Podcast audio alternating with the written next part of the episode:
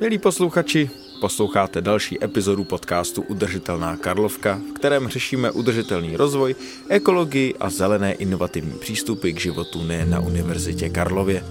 Je vždycky potěšením, když se můžeme vrátit na naše domácké centrum pro otázky životního prostředí. Pro tento díl jsme se potkali s doktorem Janem Urbanem, který se věnuje sociologickému výzkumu environmentálního chování. Popovídáme si o tom, jak zelené nálady a motivace ve společnosti měřit, co nám brání v lepší ochraně klimatu a přírody a doporučíme si nějaké praktiky a techniky ke zmírnění dopadů našeho chování na životní prostředí. Ze studia Campus Hybernská vám příjemný poslech přeje Filip Liška.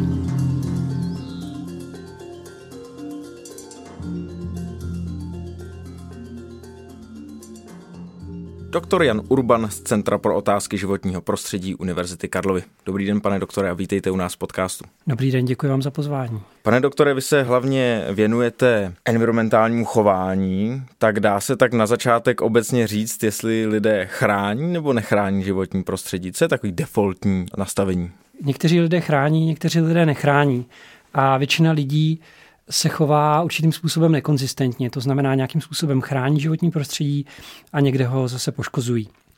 My vlastně máme hm, takovou teorii, která se jmenuje Campbellovo paradigma a která velmi dobře vysvětluje, jakým způsobem se lidé při ochraně životního prostředí chovají. A ta teorie říká, že eh, lidé mají nějakou motivaci chránit životní prostředí, ale současně, že každé to pro environmentální chování je spojeno s nějakými náklady, behaviorálními náklady. Ty náklady si můžeme představit jako nějaké obtíže, které s tím chováním souvisejí. Například, když si budete chtít koupit uh, biomaso, tak uh, budete muset uh, ho v obchodě najít. Uh, ne v každém obchodě ho budou mít a e, to biomaso bude trošku dražší než normální maso. Pokud se rozhodnete, že přijdete na, na nějakou stravu, která neobsahuje maso a budete si chtít zajít na oběd, tak zase třeba budete muset hledat restauraci, kde mají dobrou vegetariánskou kuchyni a podobně. No s tím se pojí celá řada dalších pojmů. Kdybychom si měli nějak blíže představit, co to Campbellovo paradigma vlastně znamená. Um, já vím, že v jedné své prezentaci vy jste měl takový obrázek překážkového běhu. Dalo by se to na tom nějak ilustrovat? To je jeden z takových způsobů, jak Campbellovo paradigma vysvětlit. Um, jak jsem říkal, tak každé to chování má určité behaviorální náklady nebo je spojeno s nějakou překážkou. A ty překážky jsou různě velké. Můžeme si to představit jako právě nějaký překážkový běh, eh, kde lidé, kteří mají různou míru motivace, tak eh, dokáží vyskočit různě vysoko. A lidé, kteří mají nízkou úroveň motivace, eh, dokáží přeskočit jenom nízké překážky. Dokáží třeba to, co zjišťujeme, že typicky lidé s nízkou motivací dokáží třídit odpad, dokáží říct, že ochrana životního prostředí je pro ně důležitá ale uh, tihleti lidé nebudou třeba uh, se angažovat v environmentálních organizacích, uh, nebudou je finančně podporovat, pravděpodobně třeba nebudou se zříkat masa při výběru potravin, nebudou mít dodavatele obnovitelné energie a podobně. To jsou všechno chování, která jsou obtížnější a v těchto těch chováních se budou um, angažovat lidé, kteří mají vyšší úroveň motivace a tudíž jsou eh, schopni překročit vlastně ty překážky, které jsou eh, s těmito typy chování spojeny. Motivace a ta, ty překážky, to jsou vlastně nějaké komplementární pojmy. Jakým způsobem s nimi pracujete v tom výzkumu? Stručně řečeno, tyhle ty dva, pro nás to jsou vlastně nějaké latentní konstrukty, odhadujeme pomocí nějakých statistických modelů. Jsou to nějaké vlastnosti vlastně lidí a těch chování. A v zásadě se dá říct, že když máte nějaké proenvironmentální chování, tak existují dva typy eh, faktorů, které eh, ovlivňují, jestli se daný člověk eh, v něm bude angažovat. A to je jednak nějaká vlastnost toho člověka, což je právě ta motivace, ta jeho schopnost překonávat ty překážky. A pak je to nějaká vlastnost toho chování, což je ta, to, jsou, to jsou ty behaviorální náklady spojené s tím chováním. A my dokážeme pomocí nějakých statistických modelů tyhle ty dvě vlastnosti, eh, tyhle ty dva latentní eh, konstrukty odhadnout a na základě toho potom můžeme eh, dělat celou řadu dalších úkolů. Můžeme predikovat, jestli se určití lidé budou v některých chováních angažovat, můžeme predikovat, jestli určitá chování budou častější než jiná a podobně. Já jsem nedávno měl rozhovor s Lukášem Lenkem, eh, sociologem z Ústavu Sociologického akademie věd, tady pro podcast Filozofické fakulty Balast. A ten právě říkal, a my jsme se bavili o výzkumech veřejného mínění před prezidentskými volbami, on právě říkal, že to tolik neměří to chování, spíš jako postoje. Tak jakým způsobem fungují ty sociologické výzkumy otázce ochrany životního prostředí? Také to více měří ty postoje a nelze tolik predikovat nějaké chování? To mě potěšilo, že eh, Lukáš tohleto zmínil, protože my vždycky dáváme to volební chování jako příklad oblasti, kde ten postoj to chování relativně dobře vysvětluje, ale evidentně to tak asi úplně není.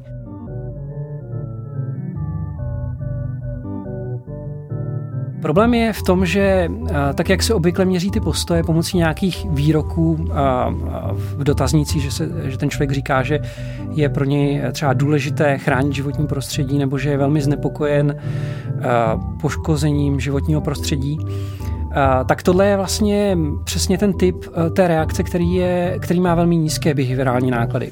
Když řeknete, jsem velmi znepokojen eh, klimatickou změnou, tak vás to celkem nic nestojí. Eh, pokud zrovna eh, vás neuslyší někdo, kdo je nějaký zapřísáhlý spochybňovač klimatické změny a bude, bude se s vámi chtít hádat třeba o tom. Ale v zásadě takováhle odpověď vás nic nestojí. A tudíž i velmi nízká motivace těch lidí vede k tomu, že a budou dávat takové typy těch odpovědí. Ale potom, aby ten člověk skutečně už něco udělal, tak ta motivace musí být uh, daleko vyšší. A my vlastně pozorujeme v těch výzkumech um, napříč zeměmi a napříč uh, různými kontexty, nejenom v té environmentální oblasti, že uh, lidé, kteří uh, mají určité verbální výroky uh, nebo uh, se verbálně nějakým způsobem projevují, tak ne vždycky a je to, to koreluje dobře s, s chováním. Pokud je to chování obtížnější, a, tak to bude korelovat méně. Takže případě toho volebního chování si dovolím říct, že ta korelace e, přece jenom bude vyšší třeba než u řady těch environmentálních chování, protože vlastně proto, aby jsme nějakým způsobem třeba volili ve volbách, tak stačí jenom přijít do té volební místnosti e, s platným průkazem, musíte trefit tu správnou volební místnost, kde můžete volit a potom můžete volit. A pokud chcete um, si nechat zateplit dům, tak to je daleko složitější proces. Ta motivace vaše, abyste to dokázali realizovat, musí, být, musí být vyšší. Verbální reakce, já si okamžitě představím, že nějaký výzkumy, které vy provádíte, se odehrávají právě formou nějakých otázek a odpovědí. Jaké jsou vlastně metody měření a výzkumu právě toho chování, pokud nespoleháte jenom na tu verbální reakci? Abych to upřesnil, verbální reakcí se myslel nějaké hodnotící výroky typu, že něco dobré nebo špatné. To, co my často využíváme, jsou nějaké indicie chování, jako um, nějaké výpovědi o vlastním chování. Nebo to můžou být různé typy chování, které dokážeme v tom výzkumu přímo pozorovat. Typicky to, co můžeme pozorovat, je, jestli lidé jsou ochotní třeba věnovat nějaké peníze na ochranu životního prostředí. Takže třeba děláme experimenty, kdy lidé dostanou nějak, nějaký jakoby vklad, třeba 200 korun, a můžou se rozhodnout, jestli těch 200 korun dají na ochranu přírody, nebo si je nechají. To je třeba jedna z možností. Nebo ti lidé mají možnost třeba vyhrát nějaké výrobky a můžou si vybrat, jaké výrobky vyhrají nebo můžou si vybrat, jakým způsobem budou třeba cestovat na, na nějaké cesty a pak třeba dostanou nějaké prostředky na to, aby ty cesty mohly uskutečnit. Takže tohle to vede k tomu, že to jejich chování, které my pozorujeme, je takzvaně e, dvojitě konsekvenciální. Dvojitě konsekvenciální znamená, že jednak nějakým způsobem souvisí s tou ochranou přírody, a za druhé má pro ně nějaké osobní náklady. To je přesně to, co ta pro environmentální chování většinou mají. Že za prvé mají nějaký dopad na životní prostředí a za druhé většinou mají relativně vysoké náklady pro toho, kdo je realizuje. Vy už jste to zmínil a teď se to trošku vrátilo v téhle odpovědi, to je ta nekonzistentnost. Nekonzistentnost toho chování lidí někdy jsou proenvironmentální, někdy ne. Myslím, že to může každý pozorovat i o svém životě. Sám se říkal, že to Campbellovo paradigma to nějakým způsobem předpokládá. Tak jak to v tom výzkumu funguje, jak s ním pracujete? Pokud pozorujeme člověka, který je nekonsistentní a například eh, třídí odpad, ale nemá toho eh, dodavatele obnovitelné energie. A tak to je člověk, který, o kterém můžeme vlastně mm, dopředu říct, že má nějakou průměrnou úroveň té environmentální motivace. To znamená, není ani příliš nízká, protože kdyby byla velmi nízká, tak by ten člověk ani netřídil odpad, ale není extrémně vysoká, protože ten člověk neodebírá tu obnovitelnou energii. Pardon, dá se to ještě považovat za nějakou nekonzistentnost? Není to v podstatě nějakým způsobem jako normální chování, že člověk nedělá úplně všechno? Ano, právě, to jste řekl velmi dobře. Je to, my, my to nazýváme zdánlivou nekonzistencí, protože tohle je přesně to, co my, my očekáváme a my to pozorujeme v řadě dalších oblastí a vůbec se tomu nedivíme, ale eh, když to pozorujeme eh, v té environmentální oblasti, tak se tomu často divíme a dokonce nás to i rozčiluje. Takže když vidíme lidi, kteří eh, třeba protestují proti eh, automobilové dopravě a, a pak třeba jedou na dovolenou na Bali, což se teď nedávno stalo, tak to vyvolává velký rozruch. V německém tisku teď proběhla zpráva, že tam byli nějací aktivisté, kteří si udělali dovolenou na Bali. Na druhou stranu je to jako velmi pochopitelné. Ti lidé jsou asi zřejmě velmi znepokojeni klimatickou změnou, snaží se něco dělat, aby přispěli k, řekněme, mitigaci toho problému ale současně jsme uprostřed zimy, jsou unavení, patrně přepracovaní, tak si udělají dovolenou na, na Bali. A pokud si zaplatili nějaké offsety, a letěli v plném letadle, tak samozřejmě není to nic, co by, za co bychom je asi měli chválit, ale reálně ten dopad té jejich aktivity zřejmě asi nebude příliš velký. Takže v určitém smyslu je to nekonzistence, na druhou stranu to spíš vypovídá o tom, že ti lidé Eh, možná ta jejich úroveň té motivace není až tak velká, aby jim to zabránilo právě v tom letu na, na, na to Bali. Co to vypovídá o naší společnosti? Když jste dal tenhle příklad, očekáváme hodně od těch aktivistů, hodně angažovaných lidí právě v otázce ochrany životního prostředí, že tedy budou na 100% konzistentní a když nejsou, tak je to nějaká forma kritiky? To je složitá otázka a velmi dobrá otázka, kterou jste položil. Já mám pocit, že to vysvětlení pro to, proč to v nás vyvolává tak silnou reakci, je to, že nám to pomáhá trochu ulevit eh, od eh, toho našeho, jak to říct, svědomí nebo toho pocitu, že musíme to životní prostředí chránit. Je to vlastně jedna ze strategií, kterou používají eh, lidé, kteří třeba popírají klimatickou změnu, tak upozorňují na nekonzistenci těch klimatických aktivistů. Samozřejmě na tom jádru toho problému to nic nemění, ale pokud eh, ukážete, že ten váš protivník se chová nekonzistentně, eh, tak tím získáváte jakoby určitou morální eh, nadvládu, nebo jak to říct, a můžete odmítnout nějaké nároky, které na vás ta protistrana dělá. Takže já mám pocit, že to, že to v nás vyvolává takovéhle reakce, je spíš dané tím, že sami jakoby nechceme úplně to říct, investovat tolik úsilí do té ochrany přírody a, a nějakým způsobem nám tato strategie pomáhá se eh, od toho jako osvobozovat. Lze na základě těch vašich výzkumů nějakým způsobem predikovat nějaké nálady, případně to chování do budoucna? V nějakém krátk, krátkodobém horizontu určitě. Ta predikce chování je vlastně relativně jednoduchá. To, co je daleko složitější, je nějaké jako kauzální vysvětlení toho chování anebo změna chování to už dokážeme hůře.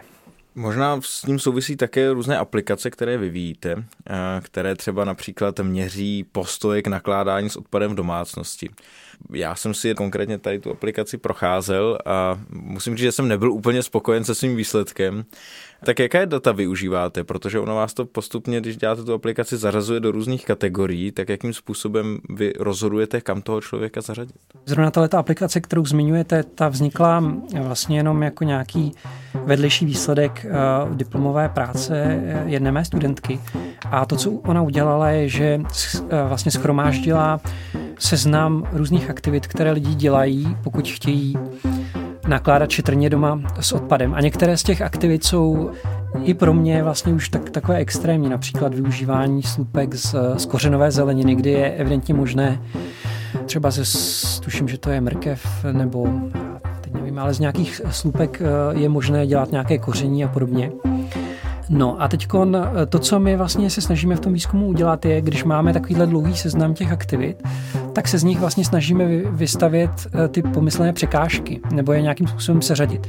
To seřazení probíhá na základě toho statistického modelu a my vlastně potom dostaneme jakoby takovou běžeckou dráhu a sledujeme, kde ten člověk jakoby upadne nebo kde tu překážku nedokáže přeskočit. A to se zřejmě stalo vám, proto jste nebyl spokojen.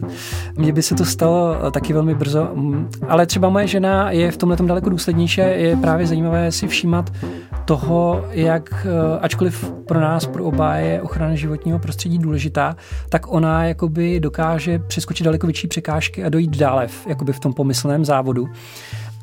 Ta intuice za tou teorií, myslím, dobře odpovídá tomu, co, co, co každodenně teda pozoruju nejenom kolem sebe, ale i, i třeba doma.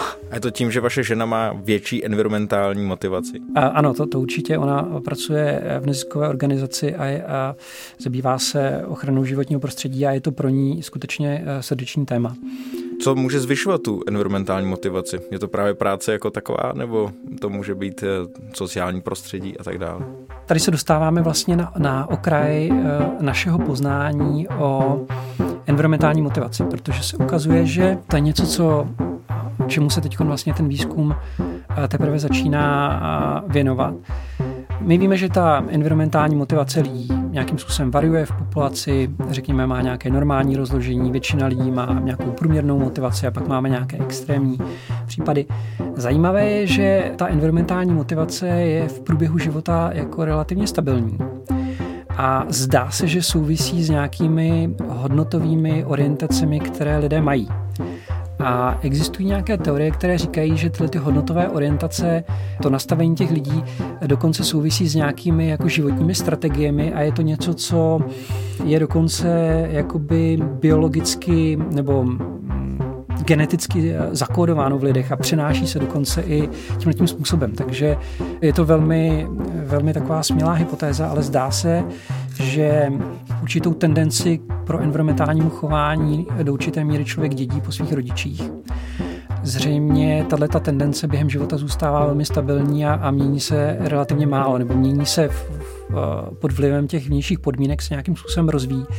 Ale v zásadě máme jakoby nějaký a nějaké hardwareové nastavení v sobě a každý má určitou jakoby danou úroveň té environmentální motivace a dá se s tím asi nějakým způsobem pracovat.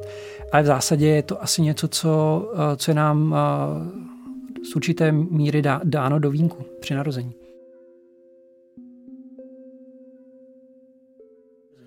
Teď nevím, jestli moc neodbočím, ale uh, jak to můžeme dědit, když se zeptám trošku naivně, když vlastně se o tom ochraně životního prostředí se vedou debaty od 20. století, řekněme, od poloviny 20. století, nějaké ty celospolečenské, tak jak vlastně se to dá dědit, když ty debaty jsou poměrně krátkodobé?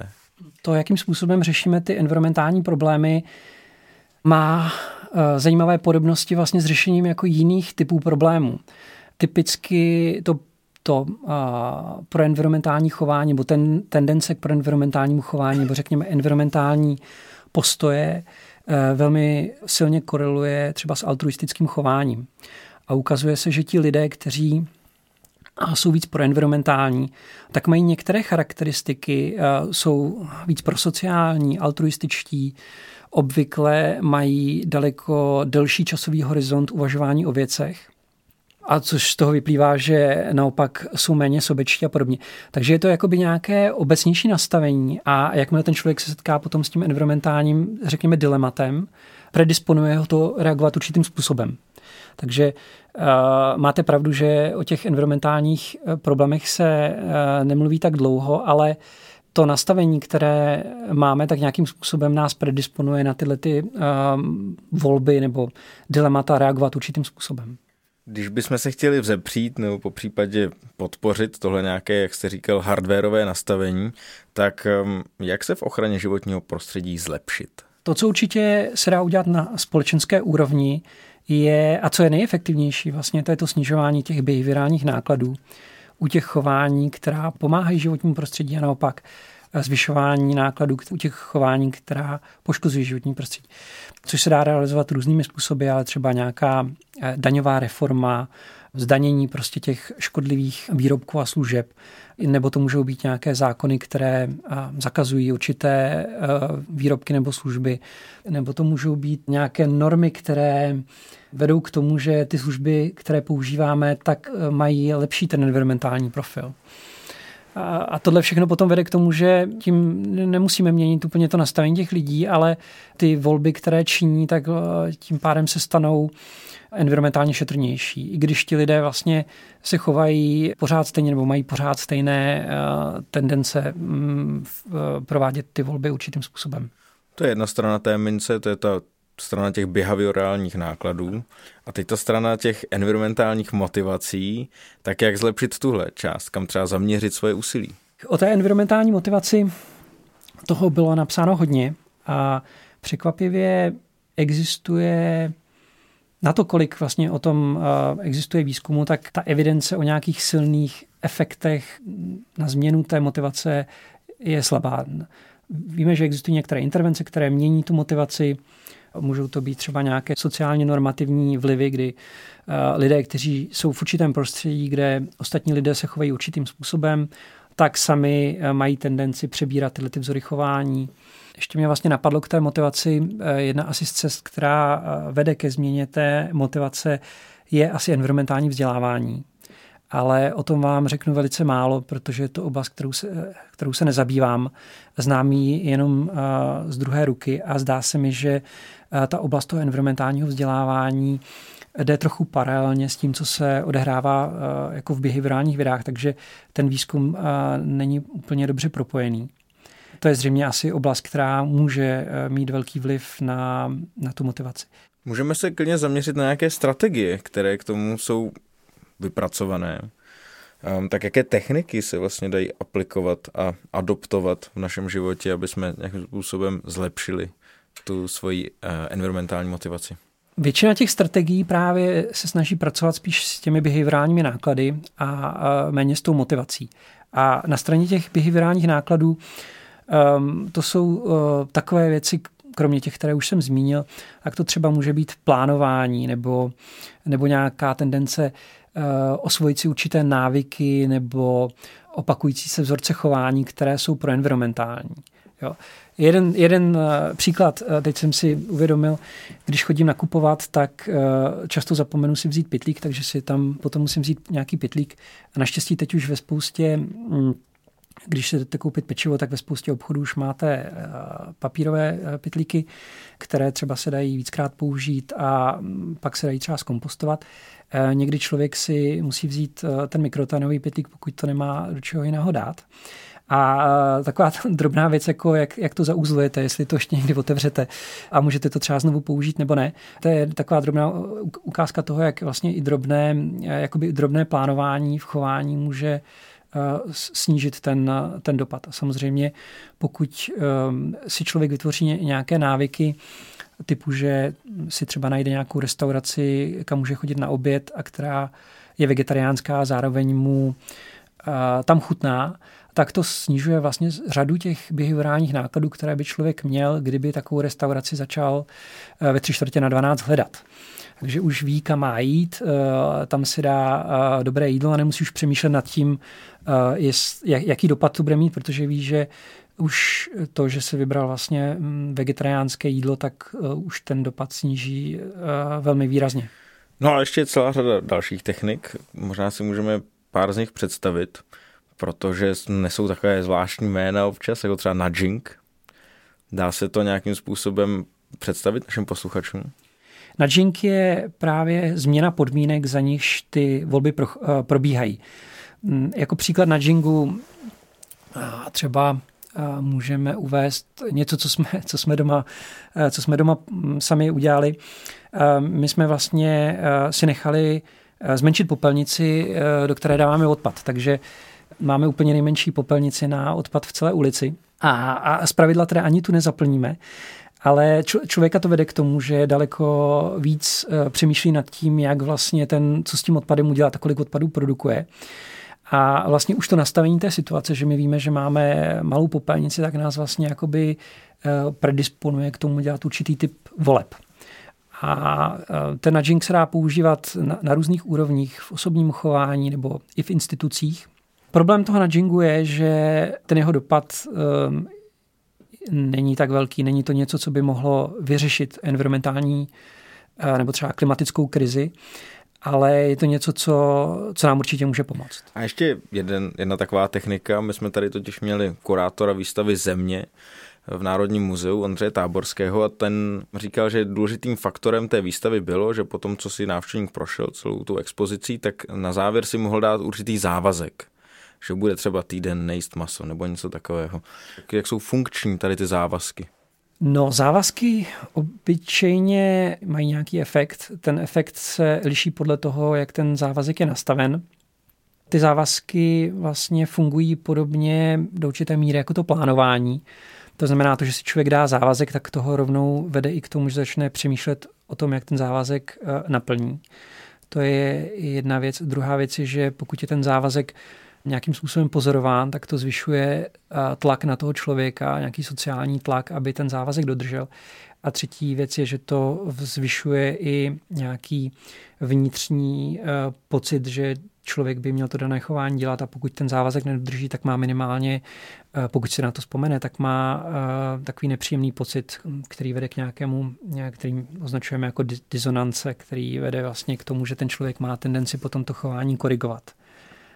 Ty závazky můžou být efektivní, ale je potřeba mít vlastně nějaký prostor, kde ten člověk ten závazek může udělat. Nehodí se to, pokud jdete kupovat do obchodu pečivo, ale může se to hodit třeba v organizacích, kde, kde ty pracovníci si můžou dávat různé závazky. A na druhou stranu u nás ten pojem závazek má velmi, velmi špatnou reputaci historicky což eh, je potřeba taky vzít do úvahy a pracovat s tím malinko jinak, než se to třeba dělá v západních zemích. No, možná je to slovo plánování, trochu má podobný nádech.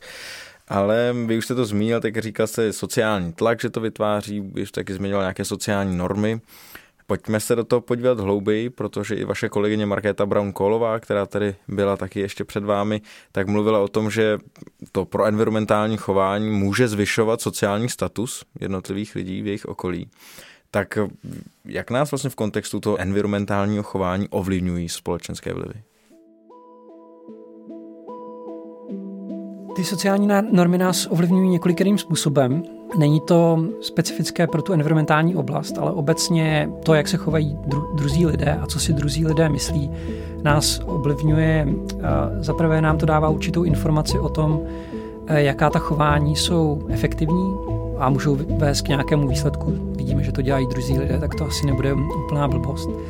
Za druhé nám to dává informaci o tom, že to ti druzí lidé můžou nějakým způsobem vyžadovat a preferovat a pokud to děláme stejně, tak nám to umožňuje se dostat na stejnou vlnu nebo na, s, nimi, s nimi navázat nějaký vztah a podobně. A za třetí, ty sociální normy nám vlastně i sdělují, že to chování možná není tak obtížné a že ho dokážeme taky realizovat, když ho dělají ostatní lidé.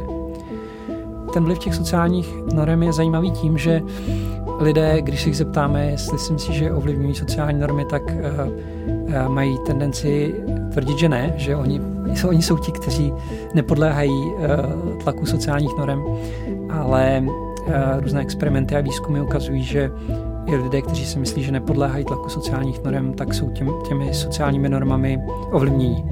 Problém těch sociálních norm je v tom, že pokud máme nějaké chování, které ještě není majoritní, a tak vlastně může být velmi obtížné pomocí těch sociálních norm nebo obecně ty sociální normy můžou působit vlastně proti té změně a je velmi obtížně využít jako nějaké eh, vehikulum pro tu změnu. A, takže hm, pokud se podíváme třeba na, na vegetariánství, to je věc, kterou u nás praktikuje možná 8% populace. Vlastně ani o tom nemáme eh, příliš dobrá data. Tak je to velmi, řekněme, okrajová, okrajový typ nebo velmi raritní typ eh, spotřebitelů.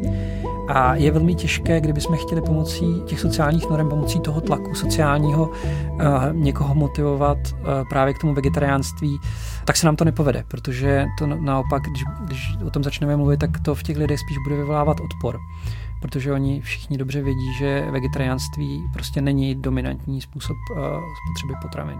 Já vím, že tahle oblast by si určitě zasloužila nějaký samostatný díl, ale pojďme na závěr to aspoň trošku otevřít, jak pracovat s psychologickým rozměrem environmentálního chování. Jaké jsou nějaké základní poznatky z této oblasti? No, ta oblast se eh, nesmírně rychle rozvíjí, takže těch poznatků je eh, v posledních dvou desetiletích obrovské množství a probíhá tam vlastně spousta diskuzí, které jsou stále živé, takže kdybych to měl schrnout, tak bych asi říkal nějaké banality a zase bych skončil u toho, že to environmentální chování je ovlivněno nějakými behaviorálními náklady toho chování a tou motivací a je možné pracovat s těmihle dvěma prvky. E, to, co možná bych jako řekl k té psychologické stránce, je, že je velmi důležité asi změnit vlastně ten pohled na to pro environmentální chování jako na něco, co je vlastně obětí, protože to, to automaticky jako zvyšuje ty behaviorální náklady, psychologicky to vytváří dojem, že to je že to je něco nákladného, něco, u čeho člověk musí trpět. A změnit tuto optiku to uh, může asi člověk částečně sám, uh, když třeba začne proskoumávat uh, nějaké nové způsoby chování nebo, nebo, nebo životní styly a podobně ale asi by na tom měli, asi by na tom měla pracovat eh, celá společnost. Mělo by se to změnit na, na té společenské úrovni. A k tomu můžu dát jako příklad. My vlastně jsme domácnost bez, bez auta. Když to vlastně někomu říkáme, tak první reakce je, a jak to, jak to vy chudáci zvládáte.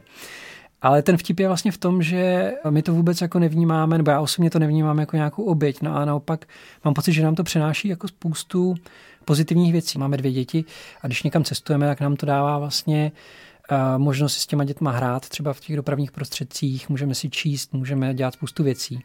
Nejsme unavení z toho, že bychom řídili auto. A je tam určitá míra dobrodružství a je to vlastně jako skvělý zážitek. A neděláme to kvůli tomu, nebo ten důvod, proč to děláme, je samozřejmě ochrana životního prostředí, ale nevnímáme to jako nějakou oběť, ale naopak, když někam musíme jet s autem a to auto si půjčujeme, tak tohle to nám spíš přijde, že to je vlastně jakoby nějaký náklad navíc. A tohle vede k tomu, že pro nás vlastně to nevyužívání auta je jako velmi komfortní a není to něco, co bys, kde, kde překonáváme nějaké jako překážky. Naopak, pokud chceme někam jet s tím autem, tak překonáváme překážky, protože si to auto musíme půjčit je to nepříjemná zážitek řídit třeba v provozu nebo, nebo v noci a podobně. Občas se nám stane, že se nám tam děti třeba pozvrací a tak dále, čili je tam spousta jakoby negativních jevů, které jsou s tím spojeny a jakoby takové mírně negativní očekávání, když jdeme někam autem.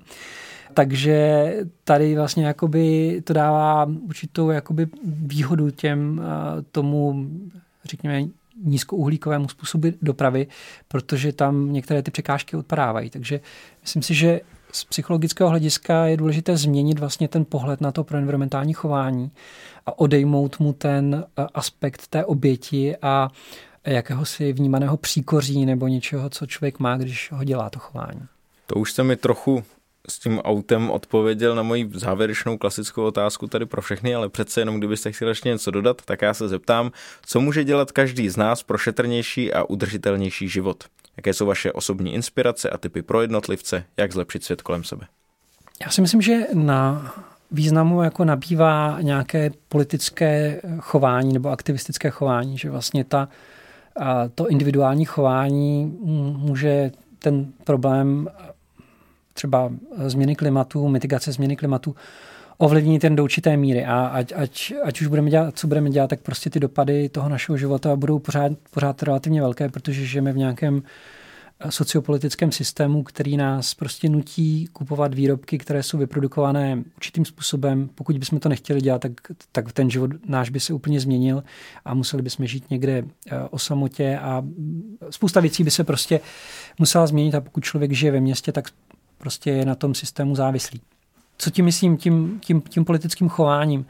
To je chování, které vlastně vede k nějakým eh, širším společenským změnám. To znamená vybírat si třeba politické strany, které volím na základě environmentálních témat, snažit se, pokud má, máme možnost s těmi politiky mluvit, tak jim zdůrazňovat, jak jsou ta environmentální témata důležitá, podporovat environmentální organizace, které na ty politiky tlačí, a snažit se prostě eh, nejenom v tom osobním životě, ale hlavně v tom společenském životě nějakým způsobem pracovat na tom, aby se změnil vlastně ten, to uspořádání té společnosti. Pane doktore, moc děkuji za rozhovor a přeju nám všem, aby to environmentální chování nebylo tolik jako překážkový běh, ale spíš jako výlet plný dobrodružství. Děkuji vám velice a mějte se hezky. Naschranou.